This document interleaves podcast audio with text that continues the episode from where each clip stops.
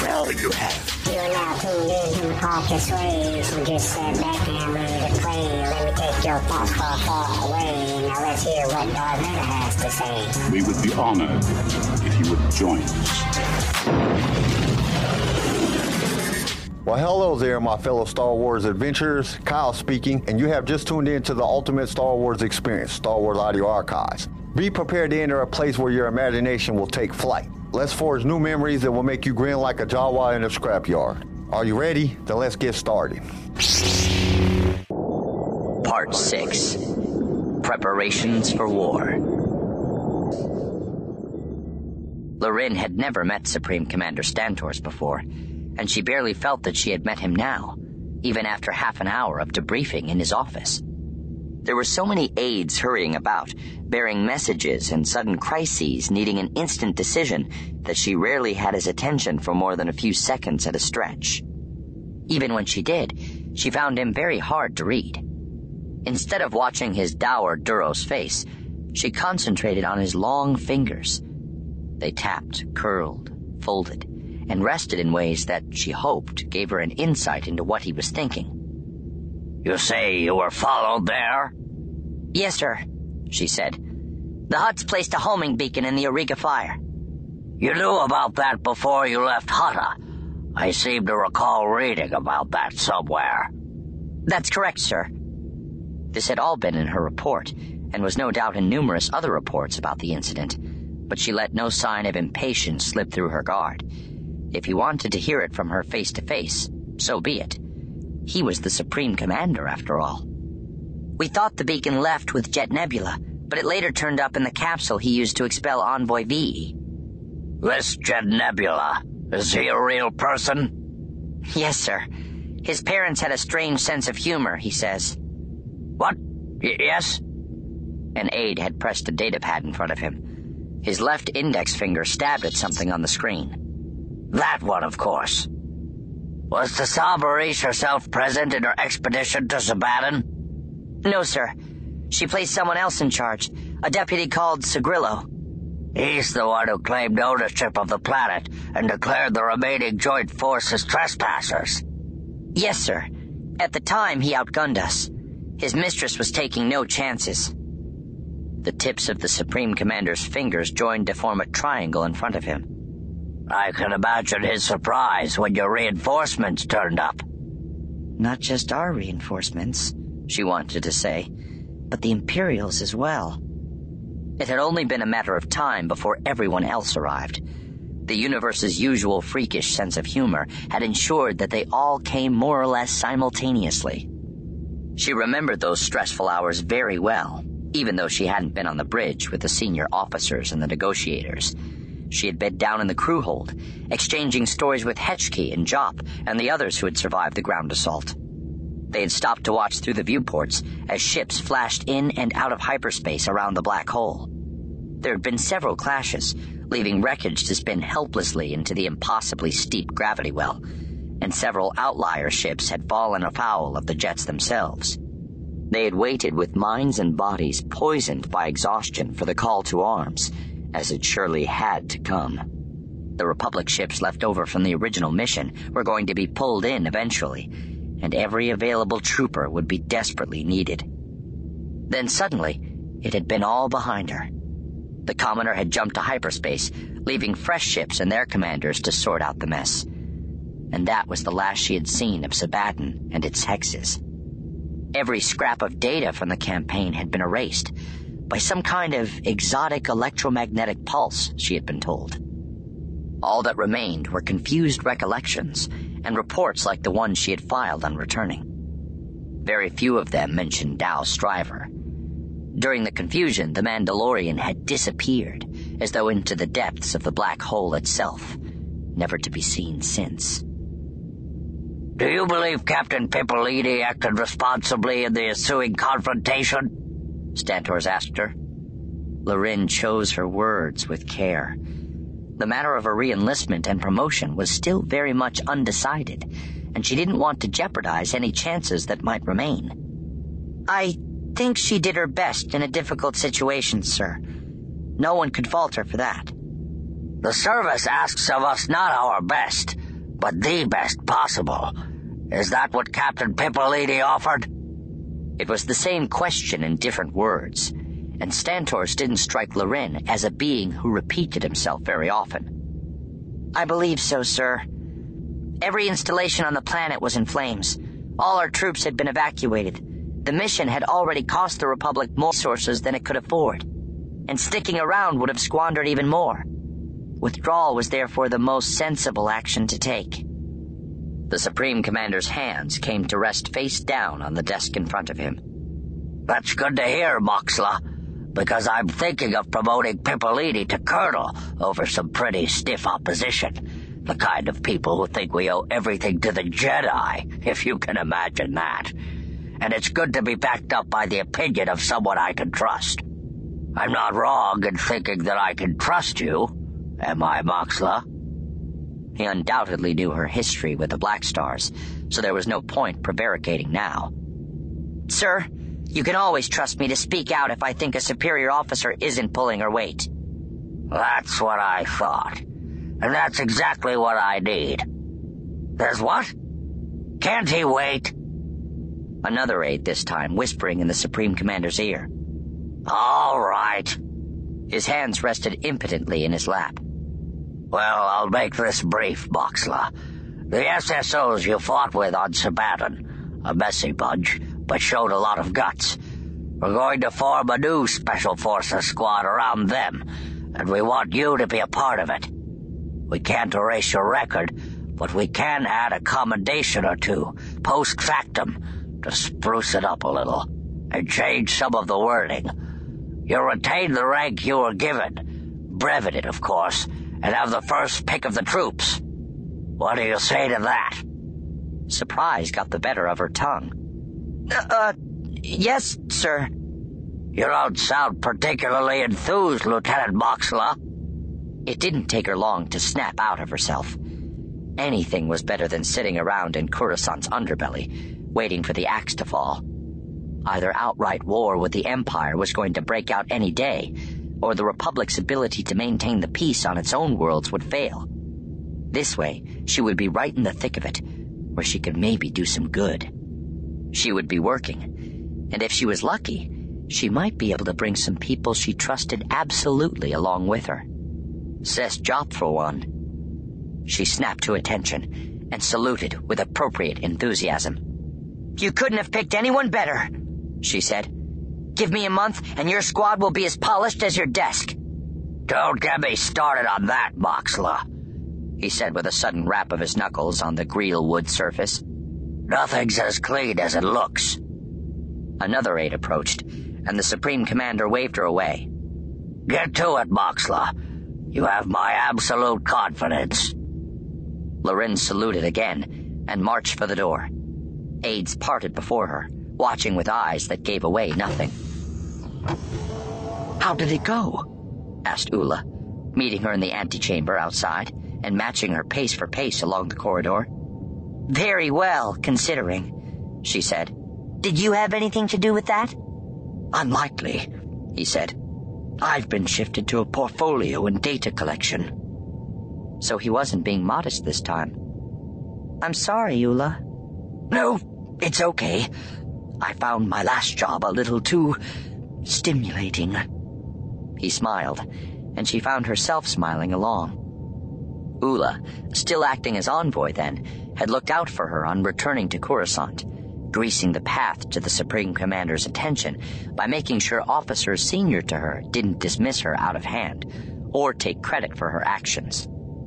Captain Pippoliti might have played a role in that as well. That the captain was being promoted suggested she had Stantor's ear on many things to do with Sebaddon and Larin had certainly helped the whole affair from becoming a complete rout. What are you doing now? Ula asked her. She didn't answer immediately, remembering how Ula had cleaned up her wounded hand on the Auriga fire, and how pleased he'd been to see her when the shuttle had collected them from the burning world. She flexed her new fingers, a proper prosthetic at last, surgically grafted to her, indistinguishable from a real hand, and wondered who would look after him in his new role. I have to meet someone right now, she said. And then it looks like I'll be on the move for a while. but I'd like to catch up with you when I get back. His smile grew wider. I can wait. That's assuming you'll still be around, of course. The chances of me going anywhere are very slim now. Great. We can drink reactor cores and talk about old times. I'm sure we'll have lots more to talk about by then. What? The birth and death statistics of Sector 4? Just for starters. At the exit to the building, they stopped and looked at each other. Was it her imagination?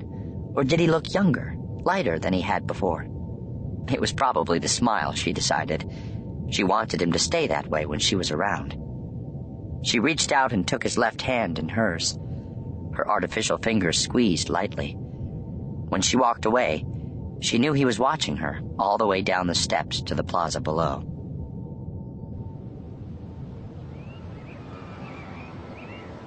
Shigar was waiting for her at the cenotaph of the Innocents, pacing back and forth in front of the first bank of asari trees. The troubled cast to his brow perfectly matched the heavy gray skies above. He was back in Jedi browns, with a new lightsaber swinging at his hip, but he seemed a completely different person from the one she had met in the old districts not so very long ago. He moved stiffly, still favoring a wound in his side. His hair, cut shorter by Darth Chratis on Sebaddon, hung limply around his face. Watching him, Larin almost regretted coming. He glanced up as she approached. The blue clan markings on his cheeks looked faded and worn. You're still in uniform. That's a good sign. Did you think they'd strip me naked and throw me onto the street? She came to a halt in front of him. And now you're smiling. Things must have gone well. They did. I'm pleased, Larin. Well, likewise. Hello, by the way. Hello. Let's go over here. He led her to a stand of trees planted as a memorial to the people who had died during the Empire's sacking of the Jedi Temple. One sapling for each victim had grown into a small forest, with grottos and benches for people to pass a moment in contemplation. They sat side by side, close but not touching, and it seemed for a long while that Shigar wasn't going to say anything at all. The restless branches rustled above them moving back and forth in ways that had nothing at all to do with the wind. I want to ask you something, he finally said. And I want to tell you something, so we're even. Do you want to go first? Not particularly, but I will if you want me to. Fire away. Did I do the right thing? Bringing you along with me? That surprised her. She had been afraid that he was about to reveal that he had changed his mind and wanted to revisit the possibility of romance between them. If he had said that, she would have been forced to find words to explain the way she had felt on that front, and she doubted any such words existed. She knew exactly where those feelings had come from, but she hadn't quite worked out what they were now. And then there was Ula, whom she definitely intended to look up when she got back. I guess, she said, it depends on what you mean by right. He grimaced. That doesn't really help. Well, let me tell you what I was going to say, and maybe that will help. It's this. Thank you. For what? Just thanks. Why? She rolled her eyes. You're going to make me explain it, aren't you? If it's not too much trouble. He managed a twitch of his lips that might have been a smile. It's pretty simple, really. You came across me when things were the darkest they had ever been. I had no security, no family, no purpose, no life, really. You offered me all of those things. Relatively speaking, of course. I'd never come up against anything like the hexes before, and I'd always prided myself on keeping most of my limbs intact. But the essentials were there. We had the mission, we had roles to play and I had you. She raised a hand to stop him talking over her. I know I didn't have you in any possessive sense, but you represented more to me than just some guy I'd bumped into. You're Kiffar, like me. And there aren't many of us out there now. So that made you family. And you had my back when things got tough. So that made you. made you like my squad, I guess. You were everything I'd been missing without ever being able to say so. I'm flattered, he said. Don't be, she said. It wasn't really anything to do with you. Any other handsome, well-armed Kiffar would have fit the bill. She smiled to take the sting off her words, and he smiled in return. I'm glad, he said. That makes me feel like I did do the right thing. Well, think that now, but the day I'm in the Empire's sights and out of ammo, know that you'll be the first I blame. At least I'll have a proper squad with me then. So that's one box ticked. She was surprised by a sudden upwelling of emotion. She really was grateful, but she didn't know how to convey it, except with a joke. Were you seriously thinking I wish I'd never come? Don't you remember how I used to smell? It still gives me nightmares. Besides, I reckon you have a lot more to worry about now. He sobered. What do you mean? Well, the fact that you're wondering about what you did tells me you've entered a whole new world of uncertainty. Doing the right thing isn't so easy in the real world, is it? He studied the grass at their feet. No. So you learned that lesson, which means you'll probably become a proper Jedi Knight now. But in the process, you come to the shocking realization that nothing will ever be black and white again. It's all gray. Not all of it, he said. There's still some black. But white is hard to find, right? She put a prosthetic hand on his shoulder. You're a warrior now. Eventually, you'll only see in two colors black and red. Best get used to that if you're going to stay on the front line. Do I have a choice? Sure, you do. With the life you've had, you've always had a choice. Do you still think I've had it easy? No, my friend. No. The flash of anger in his deep green eyes had come too quickly. She worried about that. But she knew she'd said enough. It wasn't her job to bang his head into shape. Everyone knows Clan Konshi got a raw deal when it came to looks. That put the anger back in its place, where it could simmer until it found another outlet. She pitied the next person who met him on the wrong end of his lightsaber. I should go, he said. The council must surely be finished deliberating by now. That's life in wartime, she said. A whole lot of waiting around between bouts of being shot at. Don't forget to duck, Larin. They stood and faced each other. Don't you forget to keep looking for the white, she said, putting her arms around him and giving him a quick squeeze. It's out there somewhere. You just have to find it. He nodded. They left the cenotaph of the innocents by separate paths. She didn't look back. Hello, Mother. Sorry I've been out of touch for so long. Work has kept me very busy, but I'll tell you all about that another time. Call me on Coruscant when you have the chance. Ula closed the line and settled back to wait.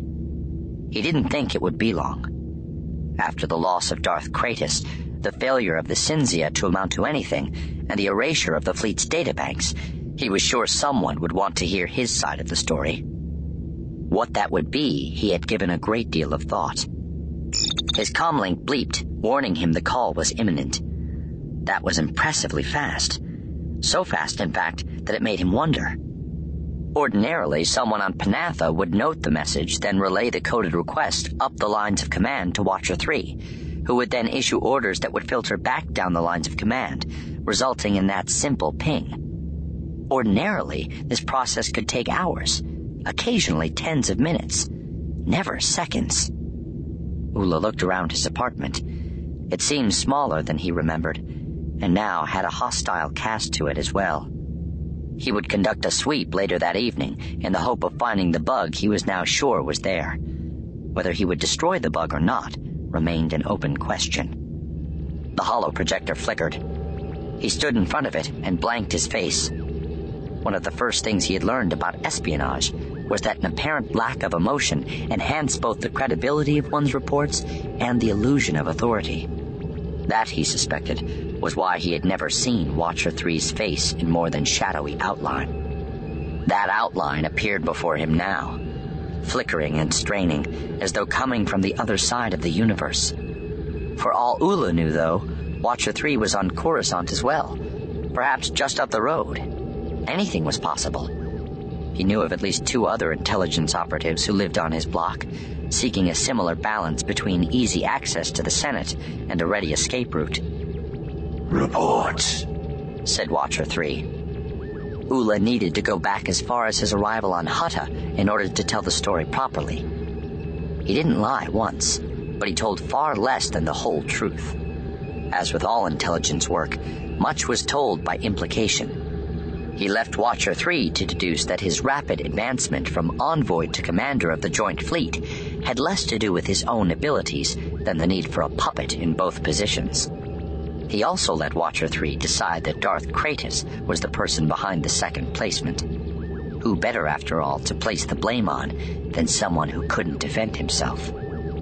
The last report Stantors received that I saw before being transferred, Ula concluded, suggested that Sebaddon's orbit had been disturbed, leading to its imminent destruction by the black hole.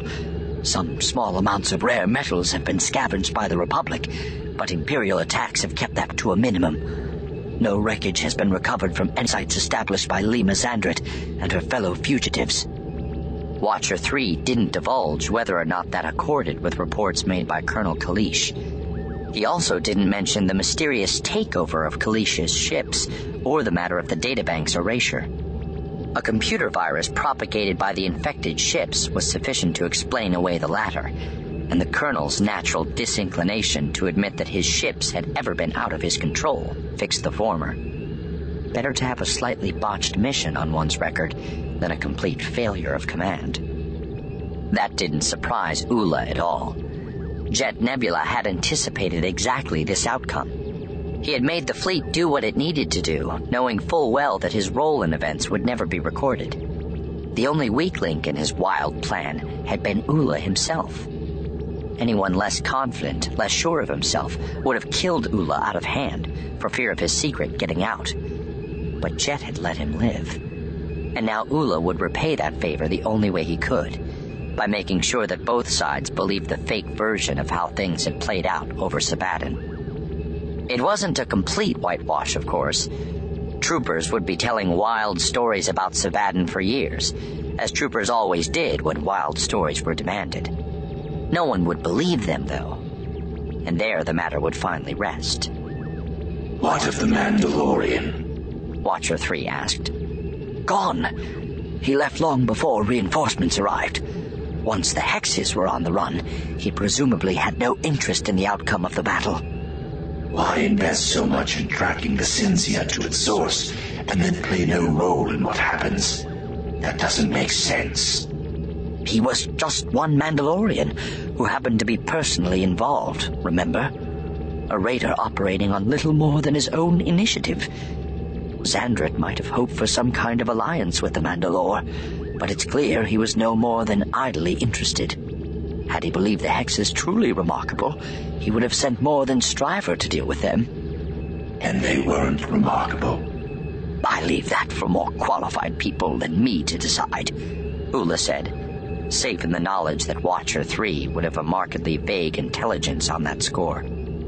Again, Colonel Kalish wouldn't want to be remembered for being routed by a gaggle of droids better instead to paint his early losses as the result of a Republic ambush and minimize all involvement by the Hexes, as Captain Pipoliti had. None of the surviving records would contradict either story, thanks to Jet. Sometimes the smuggler's brilliance overwhelmed Ula, along with his utter gall. Where was he now? Ula would have given his left hand to know. The minister is displeased by your demotion. You are to make every effort to regain your former post. Now that was interesting.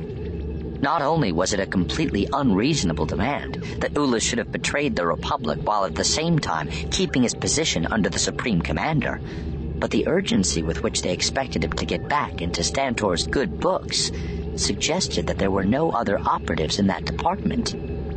Ula would bear that in mind in his future dealings with both sides. Yes, sir. I will keep you informed on my progress. Dismissed. The holoprojector emptied. Ula didn't move. Before he had counted to ten, a new face appeared before him. Hello, Ula, said Shulas Kamar, Minister of Logistics. It's been a long time. I was becoming concerned. Once Ula would have been struck dumb by this unprompted overture. In their previous dealings, he had invariably been the subt.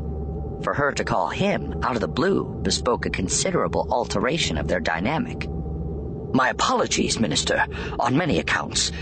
The search for the world I told you about did not go well, and the resources I had hoped to provide the Empire went unrealized.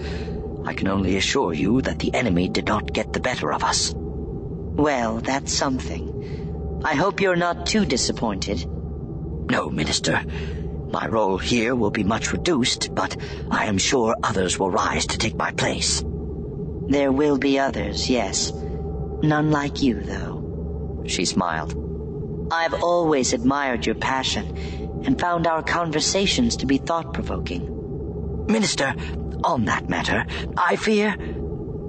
Yes, Ula? I fear I may have been mistaken in my former opinions. Her smile slipped away. How so? This was the one lie he allowed himself to tell. During the course of my mission, I worked closely with Darth Chratis and his apprentice, and their actions persuaded me to reconsider the prejudices I held regarding them. I see now how foolish I was to dismiss them so readily. They are crucial to the war effort and integral to the proper functioning of the Empire. The guarded cast to her face eased. I'll confess to being relieved, Ula. It was a dangerous heresy you had embraced. Well meant, naturally, but not one that can be tolerated at any level of governance. I see that now. You were very forgiving, Minister. Nonsense, Ula. We're friends, and friends forgive much. He wondered if part of her was disappointed. There must have been some advantage, even if merely psychological, to having a private informant intent on maintaining her own advancement. If so, she hid it well. I'm tired of seducing you to my way of thinking, Shulas Kamar, he said to himself, thinking of Larin and Shigar, who had both rescued him from terrible fates, and the calm stoicism of the Grand Master Satele Shan. The survivors of Sebaddon would be changed forever by what had happened to them there, and he was no different. I am persuaded that there is more to governance than just rules, laws, and discipline. A culture must have a heart, too a strong heart that never falters. Thank you, Minister, he said, and offered her a respectful bow. She concluded their conversation with a hollow platitude and signed off. Ula wondered if he would ever speak to her again. Probably not. Friendships of any kind were difficult to maintain in the intelligence business, all the more so when one had been demoted. In the coming weeks, he would consider the benefits of playing both sides against the other, attempting to juggle the interplay between them as Jet had. He didn't have access to an army of unstoppable hexes or a droid that could take over entire fleets. But he was coming to believe that maybe the end did justify the means, sometimes. If he could guide the Empire and the Republic away from war, or at least spare their citizens the worst of their excesses, then that could be a good thing and a real thing, not fake like everything he had tried before. He would be on his own side, at last, as Larin had been when she had been discharged from Special Forces, on the side of the trillions of ordinary people trapped in a warring galaxy. He stood in his tiny apartment and considered his next move. Search for that bug? Draft a coded message for the Ithorian he had spoken to in strategic information systems? Sleep? Ula didn't know just yet, which in itself was a pleasing thing. The walls might be closing in around him, but his horizons were broader now than ever. Even Coruscant didn't seem as cursed as it once had. Larin was back in the Special Forces. Satisfaction fairly glowed from her face when she talked about the future. We can drink reactor cores and talk about old times. No mention of Shigar or any of the other survivors of Sebaddon. That, at least, gave him something to look forward to. After hours of waiting, Shigar's moment had come. We find you ready for the trials, Shigar Konshi, said Master Nobile. You will be unsurprised, I think, to learn that mastering your psychometric powers was only the smallest part of your journey. Shigar wasn't surprised, but at the same time, he couldn't hide his relief. He bowed deeply before the holographic images of the High Council members, many of whom he had yet to meet in person. Brooding Wen Zelusis, brilliant Giffus Fane, young Auric Tralis, the newest member of the council. Thank you, Masters, he said. I'm sure I won't disappoint you. Tell me how you resolved your agreement with Tassaa Bariss, Master Nobil said. That was not mentioned in your debriefing session. I'm afraid it remains unresolved, he said. The agreement was expedient at the time, but it was always likely to become a liability. She used a homing beacon to find the world herself, so I have no qualms about allowing the Republic there first. She can claim no disadvantage since the world itself has fallen to no one. There's the damage to her palace on Hutta, said Master Fane. And the very public loss of face.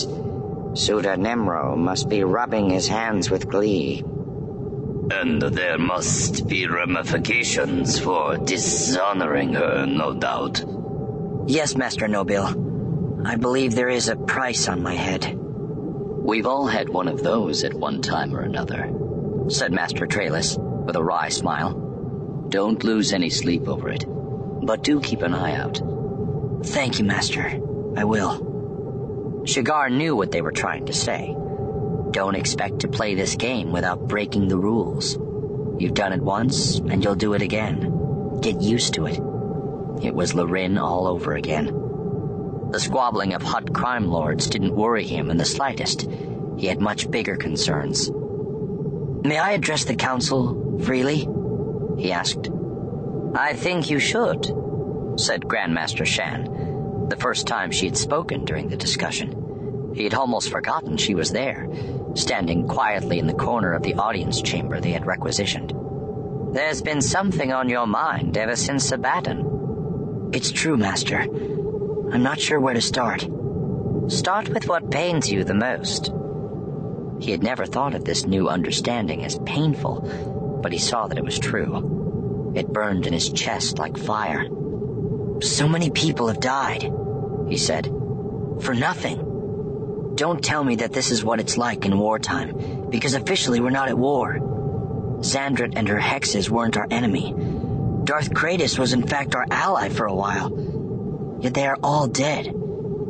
I see no sense to it. Go on, said Master Nobil. He tried to explain himself clearly. This whole affair is endemic to the current crisis. The Sith are on the rise. We are on the wane. The Mandalorians in the Hutts stand between us, creating confusion and jostling for advantage. Our options are limited. If we do nothing, millions of people die. If we fight back, we engage with them at their level. Tell us your solution, Shigar, said Master Tralis. Attack now. The war is coming. We all know it.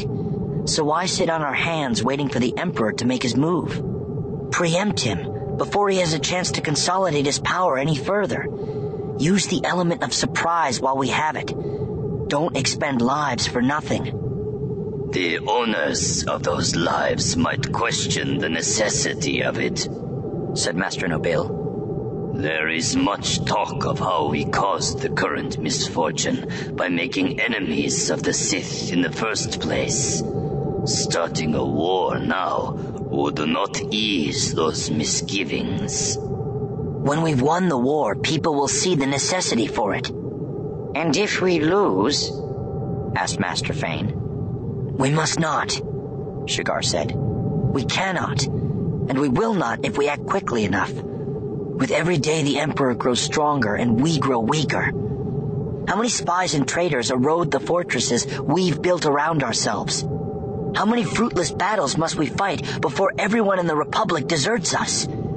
How many other Sebaddons are out there waiting for us? The next one might be the one that finishes us. Our mission is to promote peace, said Master Nobil. Have you forgotten that? Never, Master. But there are degrees of war, just as there are degrees of peace. An early strike might spare the galaxy from total war. But at what cost? Remember, Shigar, when you used to argue for justice for the billions of ordinary people caught between the two sides in this conflict? If we act now, their deaths will be laid at our door. Do you want that on your conscience, my young warmonger? No, Master. That is, I don't. I just. He looked down at his hands so startlingly unburned after holding so much power on Sebaddon. If he could do it, why couldn't the Jedi Council? That was the one lesson Darth Chratis had taught him. I just think it's worth considering. We have considered it, said Master Fane. And we will continue to consider it until the proper solution presents itself. You're not the only one who feels this way, said Master Trayless, leaning forward. We have a thousand young Jedi just waiting. He might have said more, but a glance from Master Nobil stilled his tongue. Your passion is undiminished, young Shigar. You must take care that it never rules your head. Thank you for your opinions. Come to Tython and finish what you started. When you are fully installed as a Jedi Knight, then you may play your part more fully in the times to come. But what is my part? He let those words sit silently on his tongue as one by one the images of the Jedi High Counselors flickered and disappeared. We will go together, Grandmaster Shan told him. The trials are difficult. Many try and fail, so I advise you not to be complacent. Her face was unreadable. I'm sorry if I've displeased you, Master, he said. You haven't displeased me at all, Shigar. I am simply tired. Like you, I wish a speedy resolution to these times. But not through war. Not if it can be avoided. No. I understand that you don't see it this way, though. You are a product of your time. He started, recognizing her words from the vision he'd had on Sebaddon. I know what you're about to say, he said. I've seen it. You're about to tell me that I must confront the times ahead with great care. But I've already said that, so now maybe you won't. She smiled. It's disconcerting when what you've seen doesn't quite turn out the way it's supposed to. That was true. The conversation had already headed off in a different direction, thanks to his intervention. Next, she was supposed to warn him that the Sith were the enemy, and he shouldn't become like them in order to beat them. So the future isn't always laid in stone? No. And I am glad of that sometimes, Shigar. She put a hand on his shoulder and guided him toward the door. You will learn to be too, I think. She did seem tired. He wished there was something he could do to make her feel better. But how could he, a lowly Padawan, understand, or even begin to shoulder the heavy load she was under. Again, a spark of predestination told him that he was brushing closely against something seen in the past. Be kind, Shigar. Had she meant herself all along? Had all his agonizing about Larin been for nothing? Then another thought occurred to him. Some roads are harder than yours have been. Were the words so far left unspoken for him to consider now? She was talking about him. As they left the audience chamber, he decided that it was okay to feel torn. In fact, he should get used to it. There were serious challenges to come, whether the High Counselors succeeded with their diplomatic efforts or not. In a universe that demanded black and white, he would settle for gray. And when he passed his trials, he would talk to Master Trayless in private. If a thousand Jedi Knights really felt as he did, there would be hope when diplomacy failed. Darth Howl, Dark Lord of the Sith, was less imposing on second meeting than he had been the first time. He wore a black uniform, lacking both insignias and trophies, and Ax interpreted that to mean he wasn't out to impress. That he had asked to meet her in private on his personal hunting range on Dromund Kaas, she took as a mixed sign. Pick a rifle, he said, indicating an extensive collection lining the wall of his study. Follow me onto the deck. Ax selected an antique weapon with a stock made of bone. Its charge was full and its sights perfectly aligned. She bet herself Darth Howl kept them all that way, and not just for show. She was right. The deck was an extensive viewing platform overlooking dense tropical terrain that had been cleared in patches, allowing an unobstructed line of sight to the undergrowth. The sun was at its zenith above the clouds. Conditions were as good as they would ever be on the Imperial capital. Darth Howl rang a bell. Somewhere in the trees, a cage door rattled open. I brought you here, Eldon Ax, he said as he raised his oval to scope the range. So you could explain to me how you killed Darth Chratis. She froze. How did he know? She had told no one, and she was sure none of the troopers on Sebaddon would have understood what had happened that day. The hexes had killed so many people. Darth Chratis had been just one of them. Darth Howl's rifle emitted a sharp, high-pitched crack, making her jump. Something cried out in the trees below. The Dark Lord glanced at her and offered her an eerie, sharp-toothed smile. Don't worry, he said. As long as you are up here, you'll be fine. She wondered how long that good fortune would last. What makes you think I killed him, my lord? Whenever a former apprentice returns without her master, the question asks itself. It's something of a tradition, although not one you'll hear spoken of much. First you survive the academy, then you have to survive your master. That's how I earned my reputation, and I presume that's how you plan to do it too. The question is, how? The rifle cracked again. If you don't fire soon, young Ax, I'll be forced to assume you've lost your nerve. Ax did as she was told, raising the rifle and holding it steady against the ball of her shoulder. She couldn't remember the last time she'd fired a blaster of any kind. Certainly not since building her first lightsaber. She scanned the foliage through the scope when a fluffy, dark-eyed head peered warily out from cover. She took a shot at it. The rifle produced an odd whining twang, but launched an impressive bolt of bright green energy in the right direction. The terrified creature exploded into a ball of flaming fur. I used the hexes, she told Howl, appropriately satisfied, as she lined up for another shot. How did you get them to do your bidding? It's, uh, hard to explain. I've not brought you here to make life easy for you. Another shot from his rifle. Another squawk below. You've already told us about the remnant of Lema Xandret present in all the droids. What did you call it again?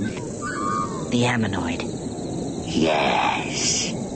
You mentioned in your report that you and the Jedi Grand Master were both able to influence the hexes thanks to the Ammonoid. I didn't realize that you were able to do so to such an overwhelming degree. That wasn't how I did it. Her second shot missed. He was beating her three kills to one. Be assured, young Ax, that I'll get it out of you one way or another. There was no denying the threat now. She sought the same steely strength Satele Shan had demonstrated on Sebaddon. There was something I omitted from the report, my lord, she said. The amnioid didn't exist solely to control the hexes. It was designed also, mainly perhaps, to sustain a child in a force-free bacta tank. She was Xandret's child. A clone. Of you? Ax wouldn't use the word me. She refused to. Her name was Cinzia. She believed that I was her. You talked to her? Yes. Then you killed her? No, but I might have. The Grand Master released her when the End tried to smother her. She died upon exposure to air. They both fired. At the very same time, a bolt of lightning shattered the gloomy sky into a thousand jagged pieces. The synchronicity was unintended, but impressive. When the hexes weren't operating independently, she went on, they obeyed Cinzia, not the amnioid, because we possessed identical genetic codes. They also obeyed me. It was easy to make them turn on Darth Chratis. And of course, that was necessary. You couldn't have killed him on your own. No. It burned her to admit it, but that was the truth. And this seemed like a moment when only the truth would suffice. Darth Howl's game was utterly unlike any Darth Chratis would have played. She was learning the rules as she went along. The omission of the clone from your report, he said, was premeditated, deliberate, and dangerous. The Dark Council disapproves of anything that smacks of disloyalty or of emotional attachment to anything other than the Council itself. I felt no kinship with the clone, my lord, she said. None at all. She struggled to find words for the emotions that still stirred her when she thought of the pathetic creature in the tank. Lema Xandret refused to let her daughter go, so she created a new one, whom she imprisoned. She refused to be controlled, yet she herself was possessive and controlling. What imprisonment might she have fashioned for me had I not been rescued from her by Darth Chratis? Was that why my memories of her have been so easy to suppress? The only thing stirred up in the entire affair was a recollection of her screaming. I think, in short, she concluded, that I had a lucky escape, and a clone too in the end. Did you order the hexes to commit suicide? That I didn't do, she said, but I probably could have ordered them not to. He nodded. It was the amnioid then? This time, yes. Lema Xandret lost her daughter twice. There was nothing else to live for.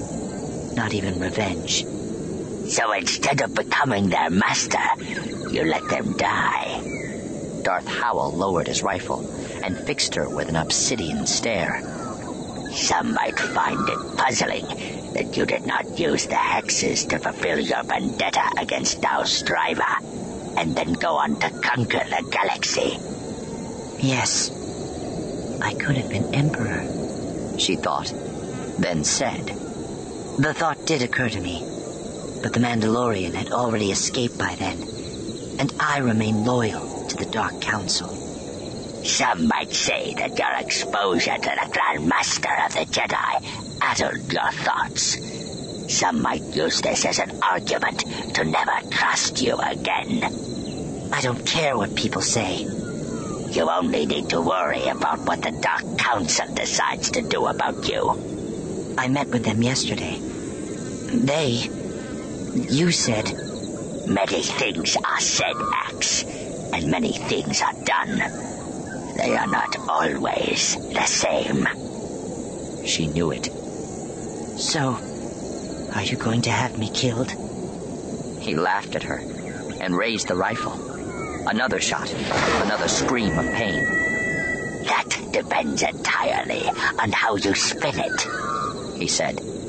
Were the fugitives punished? The Fate Mother and the clone left her in no doubt on that score. Undoubtedly. Did the planet fall into the Republic's hands? No. So you survived where your master did not, and you returned with valuable intel. You are strong and determined, like your mother. You deserve nothing but admiration and a close eye. If anyone does learn the secret about the hexes, the explanation is simple. Your loyalty to the Emperor is such that you would never attempt to unseat him. Note that I said Emperor, not the Dark Council. It's a Sith's job to try to unseat us. That's why we have to keep a close eye on you. Fire the gun. Ax closed one eye and stilled her hammering heart. Perhaps she would survive after all. The creature in her sights did not survive, and neither did two more who came to investigate. She wasn't going to tell Darth Howl that the only reason she had not spared the hexes was because trying to control them would have undoubtedly backfired. Riddled with the twisted spirit of her mother, the hexes would have turned on her eventually, and she would have ended up as trapped as her clone. Far from becoming emperor, she would have been a bitter princess in a cage, shouting for help at an empty galaxy. Better that it all disappear into a black hole, literally and metaphorically, and she get on with her life. Her life. However much of it she had left. Why did you invite me here? She asked. It wasn't to grill me on my report or to offer me advice. True. You are young and inexperienced, but you are observant, and you survived this crisis unscathed. Perhaps you are hiding your true feelings well, or you are more resilient than you look. Either way, you can be useful to me. I brought you here to offer you an alliance. Ax didn't even see what lay down her sights. What kind of alliance? One considerably more to your advantage than the last one. Darth Chratis deserved what came to him. His methods were unreliable, his philosophies dangerous, and his ambition unchecked. It was therefore inevitable that he would fall. The only question was, how far would you fall with him? She didn't answer. Darth Howl's teeth gleamed faintly in the night. Darth Chratis failed you, just as my last apprentice failed me. It's time to look beyond failure and see the successes awaiting you and I. With my power and your potential, can you imagine what we might accomplish together? We might shake the Supreme Chancellor from his seat and earn rewards beyond our wildest dreams. She wasn't thinking that far ahead. All she had in mind was how useful it would be to have a master actually on the Dark Council, not just dreaming about it. What happened to your last apprentice? She liked to keep pets, he said, taking aim and dispatching another hapless furball down below. And now, I keep her in the observation dome directly above our heads. She loves it when I entertain guests. His smile was cold and vicious, and something about it thrilled Ax to her core. Darth Howl needed her, and she needed him. There was no shame in admitting it. There were bigger games to play now. Dao Stryver could wait. When she needed to feel anger in its purest form, he would be there, ready to inspire her. It didn't matter where he was or what he was doing. The longer her vow remained unfulfilled, the greater her anger would become. The end justifies the means, as he himself had said. I would be honored, my lord. Good. And I will accept you as my student. You will put the messy business of your mother behind us, and we'll both look forward to slaughtering the Jedi scum in their beds. And most important, he winked like the chopping of a guillotine. Most important of all, my young apprentice, we will both watch our backs. Tatooine. There was no shortage of cantinas on Tatooine, nor of cantina brawls. Akshay Shanka had come in second in yet another combat tournament, and emotions were running high. There had been riots around the arena, and several full-blown shootouts had rivaled those of the contest itself. Dao Stryver wasn't there to fight, however.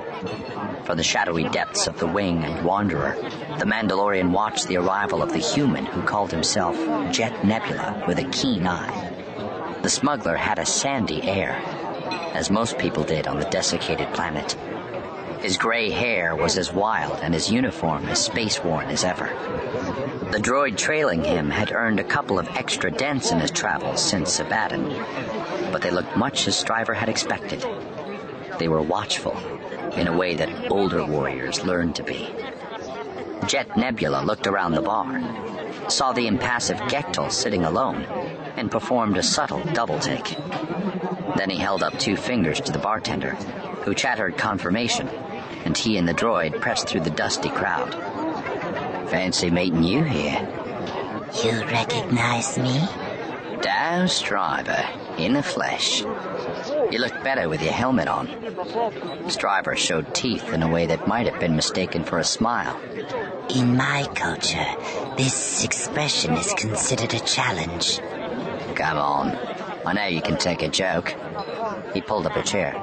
Besides, you're obviously waiting for me. I reckon I'm safe. At least until you tell me what you want. I've come for the droid. Nebula raised an eyebrow. He's not for sale. I'm not offering you money. Two tiny glasses clunked down between them. Stryver made no move to pay, and neither did he. He obviously had a tab. Good fortune in battle, Nebula toasted. May all your eggs spawn hatch as soldiers. You know about that, too? I've got a good sense of smell. And I've transported some life paintings from Hosh Ishir once. You've a nice planet there, if you breathe poisonous gas. Stryver raised the other glass and tipped the fiery liquid down her throat.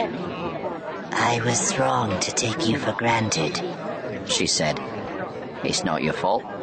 I go out of my way to give a certain impression. I am not apologizing. I am offering you a compliment. Few deceive me. We both have our masks. Do you keep your tail trimmed to fit into that armor? Have you had it permanently removed? She shook her head, unwilling to be deflected. I've been looking for you ever since the Sebaddon affair. I'm gratified it's taken you so long to find me. The word on the grapevine is that you've been shopping technical data to the black market. What kind of data? He shrugged. Everything I had in the hexes, which wasn't much. Chemical analysis, video footage, a sample of their subspace code. I sold it as a job lot to a character called Shavak. Don't worry. There's nowhere near enough for him or anyone else to rebuild them. She let him believe that this was her concern. If he did in fact believe it, he was a man of many masks. In Tassal Barisha's palace, he had been careful not to play things too smart, lest he be considered a threat, while at the same time he was reinforcing his value as the man who had found the Cinzia, and who might find other bounties like it, in order to avoid being conveniently disappeared. While the Hutts had been watching the envoys, the smuggler in their midst had kept his eyes and ears carefully open. In the same way, he had pulled the strings of the Republic's puppet envoy, making certain the Xandret affair ended to his advantage. He might be doing much the same thing right now. You know, I'd make an excellent Mandalorian, Nebula said were I that way inclined.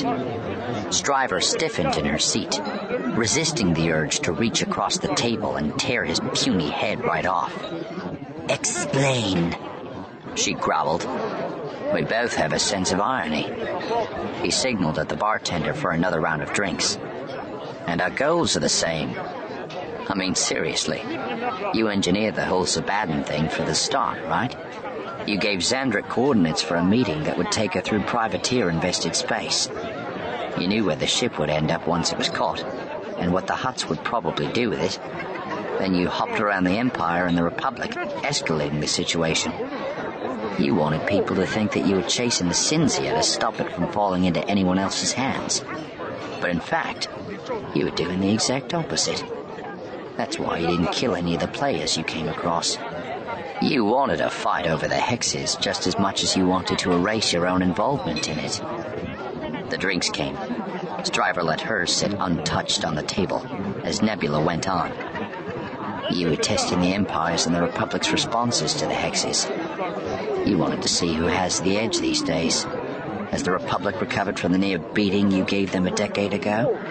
Has the Empire grown strong enough to be considered a serious contender in your next campaign? I'd say the results were tied, which suits me. What do you think? Who's Mandalore going to fight next when he gets tired of working for everyone else? That's the question I bet every Jedi and Sith would like answered right now. He sculled the contents of his glass without taking his eyes off her. Where does the irony come into it? She was careful not to give him an answer. We have no leader. Do you remember that? Oh, I'm sure you do. And I'm sure it struck a chord. Your kind is of a fairly individualistic bent, as is mine. We sympathize with Lema Xandret's desire to follow her own path, even if we don't share her methodology. After all, we don't have the army of droids that allowed her political indulgences. An army that was probably more about building and terraforming originally than fighting anyone until we showed up. And that's where the irony lies. The Emperor certainly didn't endorse Xandret's egalitarian aspirations, and I'm positive the same Chancellor would have disapproved too. Empires and republics dislike those with the capacity to overturn their regimes. In that sense, our two squabbling friends are more alike than they prefer to think. And Xandret's political meme might have been even more dangerous than a hex's had it escaped. Stryver nodded, thinking of the stratified hierarchies, bureaucracies, and underclasses she had witnessed in both Empire and Republic, all foaming with discontent. Not all of it brought out by the Cold War that had existed for more than a decade now. It wasn't impossible to imagine either regime being overturned by a rebellion from within. Just as dangerous, however, and far more important, was the possibility that the two rival factions might one day unite against a common enemy, as they had against the Hexes. Keeping the two at each other's throats was therefore vital, from a Mandalorian perspective. Are you nodding off? Jet asked, or agreeing with me? Stryver focused her thoughts. I am thinking that the most dangerous thing in the galaxy is an ambitious serf. As every exploitative regime discovers to its cost, when those who do the work decide they want to keep the profits for themselves. What would happen if droids ever came to the same decision? It would mean the end of civilization as we know it. Luckily, the Hexes weren't ambitious per se, just badly programmed. I'm not talking about the Hexes. I'm talking about Clunker. Nebula showed enough teeth to suggest that his smile might be a threat, too. Don't you think we'd already be his slaves, if that's what he wanted? You tell me what he wants. What motivates a machine that can take over Imperial and Republic ships at will, and then just run away? Not power or glory, obviously. Or profit. Otherwise, I'd be a trillionaire. Sometimes he does what I ask him to, sometimes he doesn't. So it's not about obeying me. To be honest, I've been trying to figure him out for years, and maybe no closer to the answer than I was when I started. You didn't make him like this? Not a chance. It was a mistake. Some kind of factory error, and he'd been scheduled for melting when I found him. His brain had a reset problem, apparently. Every few minutes he'd shut down and lose his memory. A droid with no capacity for storing incriminating evidence appealed to me. So I nicked him and patched him up as best I could. These days he can manage days at a time without flatlining, but it still happens. The only things he remembers are me and the ship. I guess because we were where his life really started. Stryver peered up at the stationary droid. So he won't remember Sebaddon? And what happened there? No. He's reset four times since then. I've come to think it's all connected. Like his thoughts get too big for his brain to handle, so it shuts itself down periodically to stop him going crazy. After all, what could be worse than a droid with ambition, as you put it? You've seen what people do to them when they get ideas. And with good reason, when it came to the hexes. Clunker is no hex. He's just a damaged droid struggling to cope in a big bad universe. Then perhaps the time has come to relieve him of his burden. I advise against trying. I advise against resisting, Jeek Karen. Something hardened in his eyes. Stryver stood and reached for her carbonizer. She was never entirely sure what happened next. Clunker moved. That was expected. She had planned for that. But the attack didn't come from his direction. It came from four other angles simultaneously, and she was flung back into her seat by convergent energy pulses. Her suit sparked and smoked. Her limbs shook.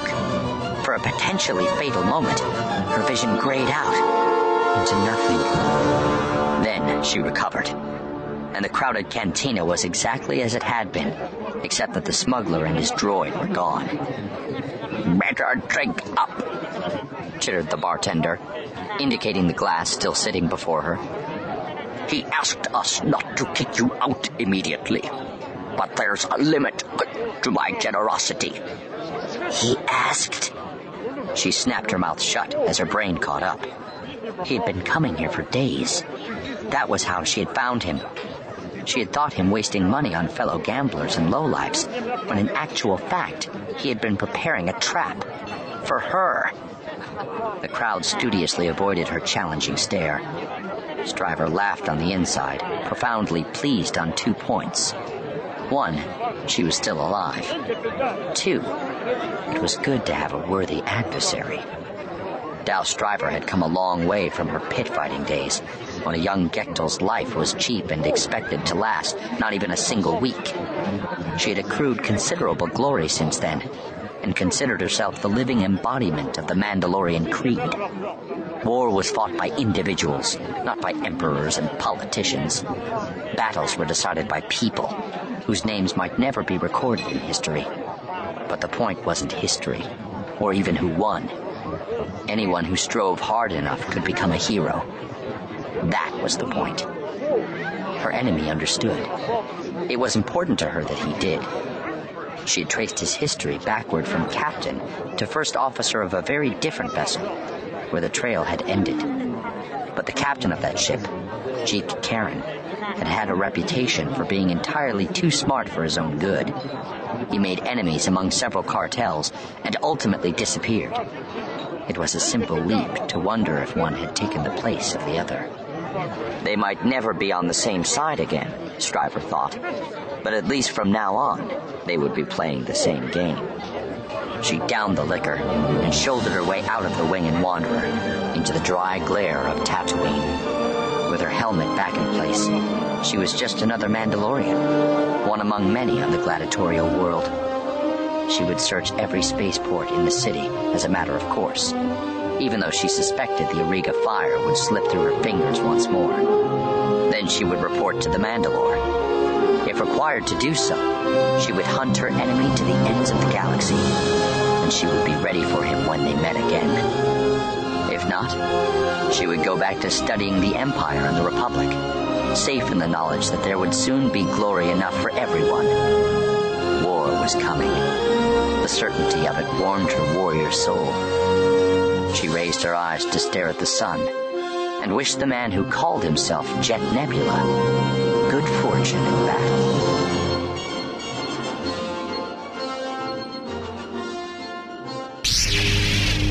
Wow, now that was extraordinary. This mind blowing story has taken us to the furthest reaches of the galaxy. I was completely captivated by the unfolding events, leaving me breathless by the way it just ended. And now I am super sad because that was the end of the story. But it's not the end of the episode. We still need to unveil the quote. And this episode's quote comes to us from Clint Eastwood. He said, Sometimes if you want to see change for the better, you have to take things into your own hands. Okay, have you ever felt frustrated or dissatisfied with a situation? Maybe it's a problem at school, at your workplace, or even in your personal life. Well, this quote tells us that we have the power to make a difference. We don't have to sit back and wait for things to magically improve. If you truly want to see a positive change, you have to be the one to initiate it. It's about taking matters into your own hands instead of waiting around for someone else to fix the problem or waiting for things to just get better on their own. You have the ability to step up and create the changes you want to see. Think about it. Let's say you are passionate about environmental issues. If you want to see a cleaner and greener world, you can't just hope that someone else will make it happen. You got to start by organizing a local cleanup or raising awareness about recycling. It's about being proactive and taking action. The same goes for any other aspect in your life. Whether you're standing up against injustice, promoting kindness, or pursuing your dreams, you have the power to make a difference. Don't underestimate the impact you can have, no matter who you are. So, how can you apply this quote to your everyday life? It's all about finding something that you're passionate about and taking action. If you see a problem or an opportunity for improvement, don't wait around for someone else to fix it. Be the catalyst for that change. Take the initiative and brainstorm solutions. So let this quote inspire you to be proactive, to stand up for what you believe in, and to make a difference in this world. Don't be afraid to take the lead and create the change that you want to see. You have the power to shape a better future. The choice is in your hands. And I think that's about it for this episode. Join us next week for the season finale, where we have some big news to share. Plus, as always, the season finale giveaway. Yes, you heard that right. We're going all out. Trust me, you won't want to miss this episode. So until next week, may the force be with you. Thank you for listening to Star Wars Audio Archives. Join us next time for more Star Wars adventures. If you would like to listen to other episodes of the show, you can follow us on your favorite podcast directory. If you enjoyed the show, we would greatly appreciate a five star review. Once again, thank you for listening and may the force be with you. SWAA was created by Keen Eye Shed and is a production of Pick Film Media. This show was produced by Quentin McDaniel and was distributed by SWAAcast Network. Star Wars The Old Republic's Fatal Alliance was read to you by Jason Odega. Sound designed by Theodore Thompson. I am your host, Kyle, and we will see you next time in a galaxy far, far away.